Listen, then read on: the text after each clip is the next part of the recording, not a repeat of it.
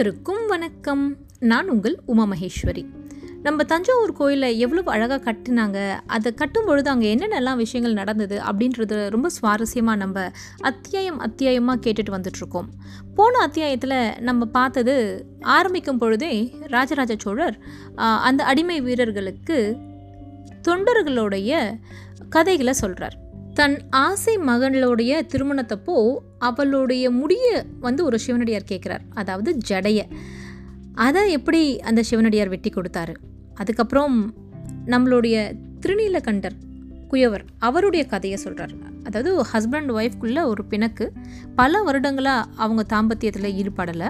ஆனால் கணவன் மனைவியாக வெளி உலகத்துக்கு வாழ்ந்துட்டுருக்காங்க ஸோ இந்த விஷயத்தை எப்படி அவர் வெளி உலகத்துக்கு காமிச்சார் காமிச்சாரு? அதாவது சிவனை தாண்டி எதுவுமே இல்லை அப்படின்ற மாதிரி எப்படி இந்த தொண்டர்கள் இருந்திருக்காங்க அப்படின்ற விஷயத்த அவர் சொல்கிறாரு இதெல்லாம் எதுக்கு சொல்கிறாருன்னா இந்த அடிமை வீரர்கள் வேறு வேறு இடத்துலேருந்து வந்திருக்காங்க. இவங்க எல்லாம் ஃபோக்கஸ்டாக இந்த கோவிலோட விஷயத்தில் ஈடுபடணும் அப்படின்னு அவங்கள மோட்டிவேட் பண்ணுறதுக்காக அவங்களோட எனர்ஜியை சேனலைஸ் பண்ணுறதுக்காக இவர் இதெல்லாம் சொல்கிறார் அப்புறம் இதெல்லாம் சொல்லிட்டு எக்ஸ்பிளைன் பண்ணுறார் அதாவது கடவுள் பொய்ன்னு சொல்கிறாங்க கற்பனைன்னு சொல்கிறாங்க சந்தோஷம். அது கற்பனையாகவே இருந்துட்டு போட்டோம். ஆனால் ஒரு மனுஷன் எப்படி வாழ்கிறது அப்படிங்கிறத இந்த இந்து மதம் சொல்லிக் கொடுக்குறது போல் இந்த சைவம் சொல்லிக் கொடுக்குறது போல் வேற எங்கேயுமே சொல்லிக் கொடுக்கறது அதனால் நான் உங்களை வந்து தனித்தனியாக நீ இந்த ஆள் நீ அந்த ஊர் நீ இவன் அவன்லாம் நான் பார்க்கல. அப்படின்னு பயங்கர மோட்டிவேஷனோட பேசுகிறாரு இதெல்லாம் பேசும் பொழுது அப்படியே எல்லாருக்கும் அப்படியே மெய் மறந்து அவரை பார்த்துட்ருக்காங்க அங்கே வந்து இன்னொரு விஷயமும் நம்ம நல்லா கவனிக்க முடியுது.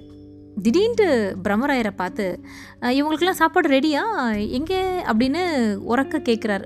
பிரம்மராயருக்கு ஒன்றுமே புரியலை. ஏன்னா அங்கே ரெடி ஆகலைன்றது ராஜாக்கும் தெரியும் அவருக்கும் தெரியும். திடீர்னு என்னடா இப்படி கேட்குறாரே? அப்படின்ட்டு. இதை படிக்கும் பொழுது எனக்கு என் வீட்டில் நடந்த ஒரு இன்சிடெண்ட் தான் ஞாபகம் வருது. நார்மலாக எங்கள் அம்மாவோ இல்லை அப்பாவோ யாரையாவது திட்ட முடியாத அவங்கள திட்டணும் ஆர் ஒரு விஷயத்த சொல்ல முடியாது இல்லையா மற்றவங்க கிட்ட? அதை சொல்லணும் அப்படின்னா திடீர்னு எங்களில் அதாவது அவங்களோட பிள்ளைங்கள அவங்கள திட்டுவாங்க. திட்டுறதோ இல்லை கடுமையாக பேசுகிறதோ நடக்கும். நான் எங்களுக்கு ஒன்றுமே புரியாது. நம்ம என்ன தப்பு செஞ்சோம்? இவங்க ஏன் நம்மளை கடுமையாக பேசுகிறாங்கன்னு தோணும். அப்புறம் கேட்டால் சொல்லுவாங்க உங்களைன்னா நாங்கள் உரிமையாக பே சொல்ல முடியும். அவங்கள எப்படி சொல்கிறது அவங்களுக்கு புரியணுன்றதுக்காக தான் உங்கள் மூலியமாக சொன்னோம் அப்படின்ட்டு. அதே விஷயம் தான் இங்கேயும் நடந்திருக்கு. அங்கே சாப்பாடே ரெடி ஆகலை. எல்லா அடிமை வீரர்களும் பாவம் அவ்வளோ தூரம் தாண்டி நடந்து வந்து ரொம்ப களைப்பாக இருக்காங்க. அவங்க கிட்ட போய் நீயே சமைச்சுக்கோ அப்படின்னு சொன்னால் அது ஆகுமா? ஆகாது இல்லையா? அப்போது அந்த நேரத்தில் பிரம்மராயரை கேட்குற மாதிரி கேம் கேட்டு அப்புறம் இந்த வீரர்களை அடடா சாப்பாடு ரெடி இல்லையா? அதனால் என்ன? ஏதோ இப்போ இப்போ ரெடி பண்ணிடலாம் அப்படின்னு சொல்லி அவரும் அதே இடத்துல இருந்து கடகட கடகடன்னு அந்த சாப்பாடை ரெடி பண்ணுறதை பார்க்கும் பொழுது என்ன ஒரு பீப்புள் மேனேஜ்மெண்ட் இருந்திருக்கு அப்படிங்கிறது தெரியுது. அடிமை வீரர்கள் தானே அவங்கள வந்து நம்ம திட்டி அதட்டி வேலை வாங்கி நீ இந்த வேலையை தான் செஞ்சு ஆகணும்னு சொன்னால் அவங்க செஞ்சு தான் ஆகணும். ஆனாலும் அதை சொல்லாமல் எவ்வளவு அழகாக அதை ஹேண்டில் பண்ணுறாரு அப்படின்றத நம்ம பார்க்கலாம். இதுலேருந்து நமக்கும் கற்றுக்கிறதுக்கு நிறைய விஷயங்கள் வந்து இருக்குது அப்படின்னு நினைக்கிறேன். ஸோ இது மட்டும் இல்லை இந்த மொமெண்ட்டை வந்து அவர் என்ன பண்ணுறாரு சாப்பாடு ரெடி ஆகிட்டே இருக்கும்பொழுது மற்றவங்க கிட்ட. நம்ம ஜென்ரலாக சொல்கிறோம்ல மீட்டிங் அண்ட் க்ரீட்டிங் அப்படின்னு சொல்லிட்டு அந்த மாதிரி. மற்ற மக்கள்கிட்டலாம் அதாவது அந்த அடிமை வீரர்கள் சும்மா உட்காந்துருக்கவங்கிட்ட போய் ஜஸ்ட் கலந்து உரையாடுறார். நீ என்ன பண்ணுற நீ யார்? நீ கால் தச்சரா நீ வந்து கருமாரா நீ வந்து என்ன வேலை செய்கிற அப்படின்ட்டு. ஸோ அதே மாதிரி ராஜராஜ சோழனை எப்படி நேசிச்சாங்க மக்கள்? அதாவது அவர் நடக்கிறத அவர் நிற்கிறத எல்லாம் பார்க்கணுன்னு சொல்லிட்டு அலை அலையாக மக்கள் வராங்க. அந்த நேரத்தில் சேஃப்டியும் ரொம்ப இம்பார்ட்டண்ட் இல்லையா? இவருடைய மெய்காப்பாளர்கள் எவ்வளோ கஷ்டப்படுறாங்க? அதாவது மக்களை வந்து நீ கிட்ட போகாதுன்னு சொல்ல முடியாது. அதை எப்படி தடுக்கிறதுன்னு தெ தெரியாமல் அவங்களுக்கு ரொம்ப கஷ்டமாக இருக்குது அந்த மெய்காப்பாளர்களுக்கு காப்பாளர்களுக்கு இதுதான் நம்ம முடிச்சது. வாங்க இந்த அத்தியாயத்துக்குள்ளே போகலாம். அத்தியாயம் தொண்ணூற்றி எட்டு. பத்து வருடங்களுக்கு முன்பு உடையார் ஸ்ரீ ராஜராஜ தேவரின் ஆபத்துதவி படையை எவரும் எளிதாக அணுகிவிட முடியாது. ஒரு மெய்க்காவல் படைக்காரனை எவரும் அருகே போய் நின்று விசாரித்து விட முடியாது. பளீர் என்று பிரம்பால் அடி விழும். அல்லது நெட்டி வெளியே தள்ளப்படுவார்கள். திமிரினால் எந்தவித விசாரணையுமின்றி வயிற்றில் கத்தி இறக்கப்படும். ஆனால் இப்பொழுது அப்படி இல்லை. மக்களை தண்டித்தால் மன்னருக்கு கோபம் வந்துவிடுகிறது என்று சொல்லிவிட்டு மக்கள் அவருக்கு அருகே வர அனுமதிக்கப்பட்டார்கள். எங்கிருந்து வருகிறீர்கள்? என்ன பெயர்? எந்த கிராமம் என்று மன்னர் கேட்கிறார் என்பதால் பல முறை மன்னரை சந்திப்பதற்கு முன்னே தன் பெயரையும் தன் கிராமத்தின் பெயரையும் திரும்ப திரும்ப உரத்து சொல்ல கிராமத்து மக்கள் பழகி கொண்டார்கள். ஆனால் மன்னர் விசாரிக்கும் பொழுது சொல்ல முடியாது விடுத்தவர்களும் பலர் உண்டு. நான் போகிறேன் நான் போகிறேன். எவரேனும் வருவதாயிருந்தால் நான் அழைத்து போகிறேன் என்று வீட்டிலுள்ள பெரியவர்கள் சொல்ல பெண்கள் மன்னரை பார்க்க கிளம்பினார்கள். வடக்கு பக்கம் இருந்தும் மேற்கு பக்கம் இருந்தும் கிழக்கு பக்கம் இருந்தும் தஞ்சையில் உள்ள நீண்ட சாலைகளில் மக்கள் சாறை சாறையாக நடந்து தெற்கே உள்ள கோவில் பக்கம் நடக்க துவங்கினார்கள். எல்லோரும் போகிறார்களே என்று பின்னால் இன்னும் இன்னும் மக்கள் திரண்டார்கள். என்னமோ நடக்கப் போகிறது போல் இருக்கிறது. அதனால் தான் எல்லோரும் போகிறார்கள். வா வா நாமும் போகலாம் என்று பலரும் சேர்ந்து கொண்டார்கள். திடீரென்று அன்று மாலை வெகு வேகமாய் கூட்டம் கூடியது. வந்திருந்த வீரர்கள் உணவு முடித்ததும் பெரும் கூட்டமாய் தஞ்சை மக்கள் அந்த தென்னந்தோப்பை சூழ்ந்து கொண்டார்கள். சுற்றியிருந்த கட்டுக்காவலை மீறி தென்னந்தோப்புக்குள் நுழைந்தார்கள். என்ன? எங்கள் மன்னரோடு பேசினாயா? உடையார் ஸ்ரீ ராஜராஜ தேவர் யாரென்று உனக்கு தெரிந்ததா? நீ எந்த ஊர்? என்ன மொழி? எப்போது கைதானாய்? எந்த போரில் தொற்று போனாய்? என்றெல்லாம் இவர்களாகவே விசாரித்தார்கள். பதில் சொல்ல விரும்பாத கைதிகளை சொன்னால் என்ன? குறைந்தா போய்விடுவாய்? என்று வேகமாக வினவினார்கள். மன்னர் அவர்களுக்கு கதை சொன்னாராம் என்று சொன்னவுடன் எந்த கதை? எந்த கதை? என்று ஆவலோடு கேட்டுக்கொண்டார்கள் அடிமை வீரர்களில் தமிழ் தெரிந்தவர்கள் அதிகம் பேர் இல்லை. திருவெற்றியூரில் சில காலம் வாழ்ந்ததனால் தமிழ் மொழி பரிச்சயமாக இருந்தது. ஆனால் தஞ்சை மக்களுடைய வேகமான பேச்சு அவர்களுக்கு புரியவில்லை. நிதானமாய் அழுத்தம் திருத்தமாய் பேசினால் புரிந்தது. பாவங்களால் வார்த்தைகளை புரிந்து கொள்ள முடிந்தது. ஆனால் வேகமான விசாரிப்பும் அதட்டலான பேச்சும் வீரர்களுக்கு லேசான கோபத்தையும் வெறுப்பையும் கொடுத்தன. அவர்கள் முகம் திருப்பிக் கொண்டு தனியே போய் உட்கார்ந்து கொண்டார்கள். இத்தனை உதை வாங்கியும் உனக்கு இன்னும் திமிர் போகவில்லையா? எங்கள் சிவனுக்காக முதுகில் கல் தூக்கு உன்னுடைய திமிர் நிச்சயம் குறையும் என்று சொன்னார்கள். சொல்லிவிட்டு வாய்விட்டு சிரித்தார்கள். உடையார் ஸ்ரீ ராஜராஜ தேவர் மக்கள் திரள்வதை மெல்ல பார்த்தார். சோழ இளம் தளபதிகளை அழைத்து அடிமை வீரர்களை வரிசையாக்க சொன்னார். மேலே மழை மேகம் திரளுவதையும் கீழே மக்கள் திரளுவதையும் உன்னிப்பாக கவனித்தார். நான்கு நான்கு பேராக பத்தாயிரம் வீரர்கள் வரிசையானார்கள். மன்னர் குதிரை ஏறினார். வீரர்களை சுற்றி ஓட்டினார். அந்த நான்கு நான்கு பேராக வரிசையான வீரர்கள் அவரை உற்று பார்த்தார்கள். மக்கள் அதிகமாக இங்கு நடமாட ஆரம்பித்து விட்டார்கள். மழை வேறு வரும் போல் இருக்கிறது. எனவே உங்கள் அனைவரையும் அரண்மனைக்கு அழைத்து போகிறேன். என் பின்னே அரண்மனை நோக்கி வாருங்கள் என்று சொல்ல அந்த செய்தி கடைசி ஆள் வரையில் வேகமாக பரப்பப்பட்டது. பிரம்மராயர் திகைத்து போனார். அருண்மொழி இது தேவைதானா? என்று மனம் குமைந்தான். ஆனால் எவருக்கும் எந்த பதிலும் சொல்லாது உடையார் ஸ்ரீ ராஜராஜ தேவர் முன்னே குதிரையில் போக பத்தாயிரம் வீரர்கள் மிகுந்த உற்சாகத்தோடு மன்னரின் பின்னே அணிவகுத்து வடக்கு நோக்கி நகர்ந்தார்கள். மேலே வீதி வழியாக அந்த ஊர்வலம் போயிற்று. சட்டென்று மேற்கு வாசல் வழியாக அரண்மனைக்குள் நுழைந்தது. குதிரை யானைகள் கட்டியிருக்கின்ற மைதானத்துக்கு நடுவே வந்து நின்றது. இங்கிருக்கின்ற கொட்டடையில் மழை வரும் வரையில் இலைப்பாருங்கள் யானைகள் எல்லாம் சற்று ஒதுக்குப்புறமாக அடைத்து போங்கள் என்று சொல்ல யானைகள் கொட்டடையிலிருந்து வெளியே அனுப்பப்பட்டன. சில நல்ல குதிரைகள் மட்டும் உள்ளுக்குள்ளே அரண்மனைக்குள்ளே அழைத்து போகப்பட்டன. யானையும் குதிரையும் இருக்கும் கொட்டடையில் வைக்கோல் போர் மீதும் பணந்தட்டை மீதும் கட்டைகள் மீதும் மூங்கில் தடுக்கு மீதும் வீரர்கள் களைப்பாக உட்கார்ந்தார்கள். கோட்டை கதவு சார்த்தப்பட்டது. மக்கள் பின்னால் வருவது தடுக்கப்பட்டது. மறுபடியும் அந்த வீரர்களுக்கு பனை வெள்ளமும் பழங்களும் தரப்பட்டன. மன்னர் அரண்மனைக்கு நுழைந்த பொழுது மெல்ல இரவு சரிந்தது. மேகம் தரையிறங்கியது. பலத்த மிக பலத்த மழை பெய்ய துவங்கியது. இடி மின்னலுடன் கூடிய மழையாக இருந்தது. காற்றும் வீசியது. வீரர்கள் சுவரோரும் ஒண்டிக் கொண்டார்கள் நாம் இந்நேரம் அந்த தென்னந்தோப்பில் இருந்தால் மிகவும் கஷ்டப்பட்டிருப்போம் என்று பேசிக்கொண்டார்கள். எதிரி நாடுகளை சேர்ந்த பத்தாயிரம் வீரர்கள் ஒட்டு மொத்தமாய் தஞ்சை அரண்மனையில் உள்ளுக்குள் நுழைவது சரித்திரத்தில் இதுவே முதல் தடவை என்று அருண்மொழி தனக்குத்தானே சொல்லிக் கொண்டான் தளபதிகளோடு வேகமாக பேசி கட்டுக்காவலை அதிகப்படுத்தினான். பிரம்மராயர் அரண்மனையின் அந்தப்புறத்து வாசலில் உட்கார்ந்து கொண்டார். உள்ளுக்குள்ளே அரசருடைய குரலும் பெண்களுடைய சிரிப்பொலிகளும் கேட்டன. இந்த கோவில் கட்டி முடிக்கின்ற வரையில் மன்னர் இப்படித்தான் ஏதேனும் வம்புகள் செய்து கொண்டிருப்பார். அதை நாம் தான் சமாளித்தாக வேண்டும் என்ற கவலை பிரம்மராயருக்கு ஏற்பட்டது. மேலே இடிமுழுக்கம் கேட்டது. இன்னும் இருட்டியது. குளிர்ந்த காற்று வேகமாக வீசியது. மழை பலமாயிற்று. மாடுகளும் குதிரைகளும் கால் மாற்றி தவித்தன. பறவைகள் எழுந்து அடங்கின. ஒரு குட்டி யானை சங்கிலியை அறுத்து கொண்டு நடுமுற்றத்திற்கு திறந்த வெளிக்கு ஓட வீரர்கள் ஓவென்று கத்தினார்கள். அறுபது நாட்களே ஆன அந்த குட்டி யானை முன்னும் பின்னும் அலைந்தது. வீரர்களின் கூச்சலை கண்டு மிரண்டு ஓடியது தடுக்கி விழுந்தது எழுந்து நின்றது. தாய் யானையின் மிகப்பெரிய பிளிரல் ஒன்று அருகே கேட்டது. அந்த தாய் யானை இரண்டு சங்கிலிகளால் பிணைக்கப்பட்டிருந்தது.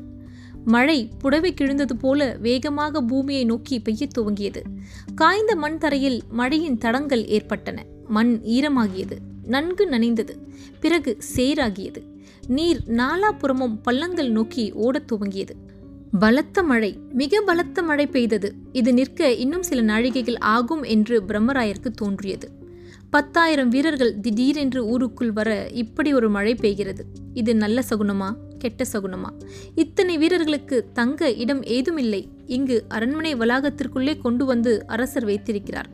அரண்மனை சுற்றியும் அந்த புறத்தை சுற்றியும் எத்தனை கட்டுக்காவல் பலமாக வைத்தாலும் இந்த மழையால் அந்த கட்டுக்காவல் குறைந்து போக வாய்ப்புண்டு.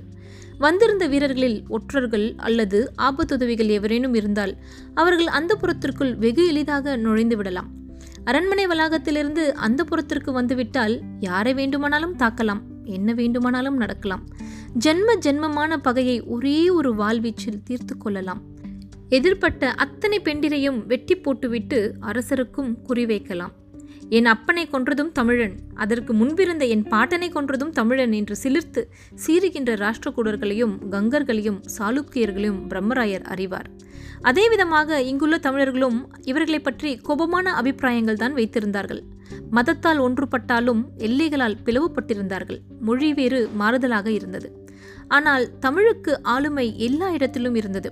கங்கர்களும் ராஷ்டிரகூடர்களும் தமிழை கொச்சையாக பேசினார்கள். சாளுக்கியர்கள் நன்றாகவே பேசினார்கள். ராஜேந்திரன் தேர்ந்தெடுத்துதான் அனுப்பியிருக்கிறான். பாண்டியர்கள் யாரும் இல்லை என்று சொன்னாலும் பாண்டியர்கள் இதில் நிச்சயமாக இருப்பதற்கு வாய்ப்புண்டு. கங்கர்களும் ராஷகுடர்களும் சிவன் கோவிலை அரசர் கட்டுகிறார் என்பதில் ஒரு மயக்கம் இருந்தது. ஆனால் பாண்டியர்களுக்கு சிவன் கோவில் பற்றி எந்த அபிப்பிராயமும் இல்லை. சோழர்கள் சைவர்களாக இருப்பதாலேயே பாண்டியர்கள் வைஷ்ணவர்களாக இருக்க தீர்மானித்து விட்டார்கள். சேரர்கள் தங்களுடைய கேரளத்தை பரசுராமர் கஷேத்திரம் என்று சொல்லி அவர்கள் விஷ்ணு வழிபாட்டில் இறங்குகிறார்கள். தெற்கே உள்ள சிங்களவர்கள் பௌத்தர்களாக இருக்கிறார்கள். சோழ தேசத்தை சுற்றிலும் மதத்தால் வேறுபட்ட அரசர்கள் தான் இருக்கின்றனர். சிவன் கோவிலை இடிக்கக்கூட தயங்க மாட்டேன் என்று சொல்கின்ற வீர வைணவர்கள் பாண்டிய தேசத்தில் உண்டு. குதிரை ஏறி கடக்கிற பொழுது சிவன் கோயிலுக்குள் இரண்டு மூன்று கருங்கற்களை வீசி எரிந்துவிட்டு போகின்ற அசட்டு இளைஞர்கள் பாண்டிய தேசத்தில் உண்டு. சேரர்கள் வேறு விதம். திருநீறு அணிந்த சைவர்கள் வந்தால் முகம் திருப்பிக் கொள்வார்கள் முதுகு காட்டுவார்கள். சைவர்கள் தாண்டும் வரை அவர்களை பார்க்க மாட்டார்கள் அவர்களோடு பேச மாட்டார்கள். அருவறுப்பான ஒரு விஷயத்தை பார்ப்பது போல முகத்தை வைத்துக் கொள்வார்கள். நீ வைணவனாக இருந்து எதற்கு ஒரு சைவனிடம் கைகட்டி வேலை செய்கிறாய் என்று சேர தேசத்தை சேர்ந்த ஒரு அந்தணன் உறக்க சொல்ல பிரம்மராயர் கீழிறங்கி வந்து பிரம்பால் அவனை விளாசினார் உங்களால் தானடா ஒரு தேசம் முன்னேற்றமே கெடுகிறது என்று உறக்க சத்தம் போட்டார். இன்னொரு முறை வாய் திறந்தால் உன்னை சிரசேதம் செய்வேன் என்று உருமினார். அடி வாங்கி துடித்த அந்த சேர தேசத்து அந்தணன் சட்டென்று தன்னுடைய நாக்கை தன் கையாலேயே திருகி எறிந்தான். வாயெல்லாம் இரத்த விலாராக தரையில் விழுந்தான். இந்த காட்சியால் எல்லோரும் பிரம்மராயர் மீது கோவப்பட்டார்கள். ஒரு அந்தணனை அடிப்பது தவறு என்று பேசினார்கள். பிரம்மராயர் மேலும் சீற்றமானார். எவர் பேசினாலும் அடிப்பேன் என்று பிரம்பை உருவிக்கொண்டு கூட்டத்தின் மீது பாய்ந்தார். கூட்டம் அவரை வெறுப்போடு பார்த்தது. கிட்டத்தட்ட அந்த மாதிரி ஒரு நிகழ்ச்சி இங்கு நடப்பதற்கும் ஒரு வாய்ப்பு இருக்கிறது. தனக்கு எதிரான பேச்சையோ அரசருக்கு எதிரான கூச்சலையோ பிரம்மராயரால் ஒரு காலம் கேட்டுக்கொண்டிருக்க முடியாது. கோபம் வந்துவிடும். கைக்கு கிடைத்த ஆயுதத்தை வைத்து தாக்குகிற பொழுது தாக்கப்பட்டவன் சபை நடுவே அவமானம் அடைந்து பிரம்மராயரை பழிவாங்க வேண்டி எது வேண்டுமானாலும் செய்து கொள்ளலாம். ஆனால் அரசர் உடையார் ஸ்ரீ ராஜராஜ தேவர் இங்குள்ள இந்த அடிமை வீரர்களுக்கு சைவ நெறி கதைகள் சொல்லுகிறார். திருத்தொண்டர் புராணம் பேசுகிறார். அரண்மனை வளாகத்திலேயே தங்க வைத்து விடுகிறார்.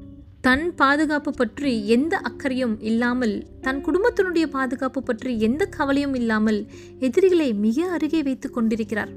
ஒரு அறையில் இருட்டான குதிரை லாயத்துக்குள் அந்த அடிமை வீரர்கள் ஒண்டிக் கொண்டிருந்தாலும் அவர்கள் வெகு வியப்போடு அரண்மனையையும் அந்த புறத்தையும் பார்ப்பது தெரிந்தது. குதிரையையும் மாடுகளையும் தடவி விடுவது தெரிந்தது. மழையில் நனைந்தபடியே மூன்று வீரர்கள் உறக்க கத்திய தாய் யானையை நோக்கி ஓடினார்கள். ஒருவேளை அவர்கள் யானை பாகர்களாக இருக்கக்கூடும். யானையின் கூச்சலை யானை பாகர்களால் தாங்கிக் கொள்ள முடியாது. உடனே அதை சமாதானப்படுத்தியாக வேண்டுமென்று ஒரு வேகம் வரும். அவர்கள் வேகம் அப்படித்தான் பிரம்மராயருக்கு உணர்த்தியது. அருண்மொழி குதிரை லாயங்களை சுற்றி பார்த்துவிட்டு தந்தைக்கு அருகே வந்தான். அப்பா நான் தேவரடியார்கள் இல்லத்திற்கு போகிறேன் என்று சொன்னான். பிரம்மராயர் திரும்பி பார்த்தார். அங்குள்ள வீடுகள் மழைக்கு எப்படி இருக்கின்றன? என்ன விதமாக தாக்கு பிடிக்கின்றன என்பதை பார்க்க வேண்டாமா? நான் இன்று பார்த்தபொழுது அவை சிறப்பானதாக இல்லை. ஏதேனும் ஆபத்து வருவதற்கு முன்பு அங்கிருப்பது நல்லது என்று நினைக்கிறேன் என்றான். பிரம்மராயர் யோசித்தார். வேண்டாம் என்று சொன்னால் அவனை நம்பவில்லை என்று பொருள். சரி என்று சொன்னால் அது பற்றிய அக்கறை இல்லை என்று அர்த்தம். என்ன செய்வது என்று யோசித்தார். அருண்மொழி தேவரடியார்கள் மிக உரத்த குரலில் குறைகள் சொல்கிறார்கள். இது நல்லதல்ல என்று சொல். ஒன்றுமே இல்லாமல் பத்தாயிரத்து சொச்ச வீரர்கள் இடுப்பு துணியோடு நின்று கொண்டிருக்கிறார்கள். இதை சுட்டிக்காட்டு. வீடும் சோறும் உடையும் மற்ற வசதிகளும் செய்து கொடுத்த பிறகு உரத்து பேசுவது லாபம் இல்லை என்று சொல். கோவில் பணி முடியும் வரை பல்வேறு விதமான உபத்திரவங்கள் ஏற்படும் என்றும் அந்த உபத்திரவங்களை பொறுத்து கொள்ள வேண்டும் என்றும் சொல். அவரவர் ஊர்களிலே சுகமாக வாழ்ந்தது போல இங்கே அரசர் கூட சுகமாக இருக்க முடியாது. வேலை பலு அதிகம். இருப்பதை வைத்துக்கொண்டு அனுசரணையாக நடந்து கொள்ள வேண்டும் என்று கடுமையாக எச்சரி. குழந்து பேசினால் அவர்கள் அதிகம் பேசுவார்கள். பிரம்மராயர் அந்த கடைசி வார்த்தையை சொல்ல அருண்மொழி தந்தையை நோக்கி திரும்பினான். நான் குழைந்து பேசுவதாக யார் சொன்னது என்பது போல பார்த்தான். உன் திறனும் அறிவும் எனக்கு தெரியும். ஆனால் உன்னை விட தேவரடியார்கள் திறமை மிக்கவர்கள். இதை புரிந்து கொள் என்று நிதானமாய் அழுத்தம் திருத்தமாய் மற்றவருக்கு கேட்காதவாறு அடிக்குரலில் பிரம்மராயர் அருண்மொழியிடம் சொன்னார். அருண்மொழிக்கு அது பிடிக்கவில்லை. இத்துடன் இந்த அத்தியாயம் தொண்ணூற்றி எட்டு முடிவடைகிறது. இந்த அத்தியாயத்தில் பார்த்தீங்கன்னா ராஜராஜருடைய அது கரேஜ்னு சொல்கிறதா இல்லை என்ன சொல்கிறதுனே தெரியல. பிரம்மராயர் யோசிக்கிறது ரொம்ப நியாயமான ஒரு விஷயமா இருக்கு இல்லையா? என்ன ஒரு பத்தாயிரம் வீரர்கள் திடீர்னு வந்து அரண்மனைக்குள்ளே கொண்டு போகிறது என்னதான் அவர் மனசில் வச்சு செய்கிறாரோ தெரியல இல்லையா? பொறுத்திருந்து பார்க்கலாம். அதுவரை உங்களிடமிருந்து நான் விடைபெறுகிறேன். நன்றி வணக்கம்.